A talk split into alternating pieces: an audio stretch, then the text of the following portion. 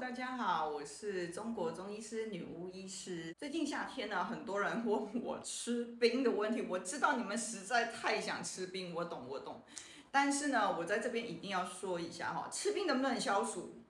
是不行的。而且我不知道你们有没有发现，很爱吃冰的人应该可以观察一下，好像我们助理就是很爱吃冰，然后也是汗比较多、比较怕热的人，他就有发现，哎，老师，为什么我？呃，就是吃冰会觉得好像越吃越想吃，然后好像越吃口越干，或是身体好像越热的感觉。你的观察没错，吃冰确实会有这个问题哈。因为呢，我们身体会觉得热的话，我们这个叫里热，里面很热嘛，对不对？通常这个里热呢，不是只有觉得热而已，他甚至会觉得身体很烦躁。有的人想发脾气，有的人是口干舌干、喉咙干，然后想要喝冰的、吃冰的这样子。但是呢，冰的东西进来，它会让身体去消化的这一些东西会更停滞、停罢。那这个时候我们就要知道，其实体内的热会增加这件事情是怎么来的？最常见体内的热增加就是我们的这个所谓腹部这这个地方叫做阴血消化系统。这个阴血消化系统，如果它气血不够、比较虚的情况下，它没有办法蠕动，把多余的东西排干净的时候，它累积在这里呢，就会产生所谓的阳明热。阳明热是身体最热的热，哈，我们有六经病，就是六经里面最热的一个状况。所以你会发现身体好热好热，但是我们吃冰的时候，会让这个阳明阴血消化系统。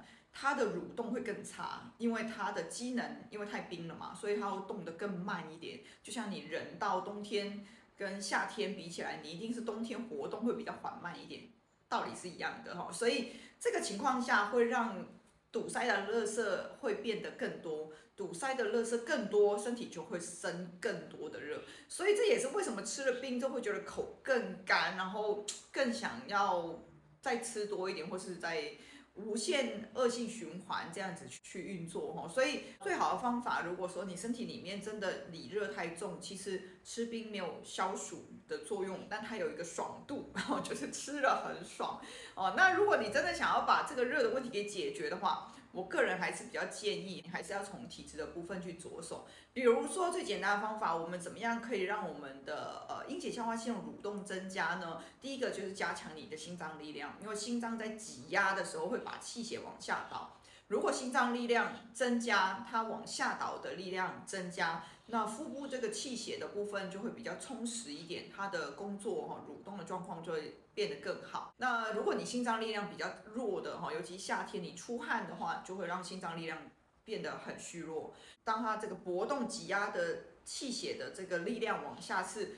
比较缓慢的时候，腹部就很容易会气血不足，哈，就会造成所谓的累积跟渗热的问题。另外一个部分就是我们从饮食上一定要记得不要增加负担，然后比如说不要吃太饱。不要喝太多的水啊！如果不渴，不要喝啦。不是说你渴不能喝，是不渴不要喝。因为你吃太多、喝太多，累积在胃的这个地方，也会增加心脏力量的负担。这个时候腹部的气血也会更不足。另外一个就是呃，平时就多休息、多睡觉，这一些都是呃让心脏力量恢复的一个很好的方法。再来就是饮食上。煎炸辣烤那些就尽量不要吃，因为煎炸辣烤会让里面更热，更容易上火，那你就更想吃冰这样子。那最后还有一个就是各位可以吃一些比较偏像绿色的蔬菜，不一定是可以，我觉得像青椒也不错，因为青椒它是走阴血消化系统以外，它有一点辣辣的味道，辛甜辛甜的味道。这个辣辣的味道是可以让肠道的蠕动稍微再增加一点哈，所以让它气的部分会稍微充足一些。所以在饮食上其实有一些食物可以去挑选了哈，但是。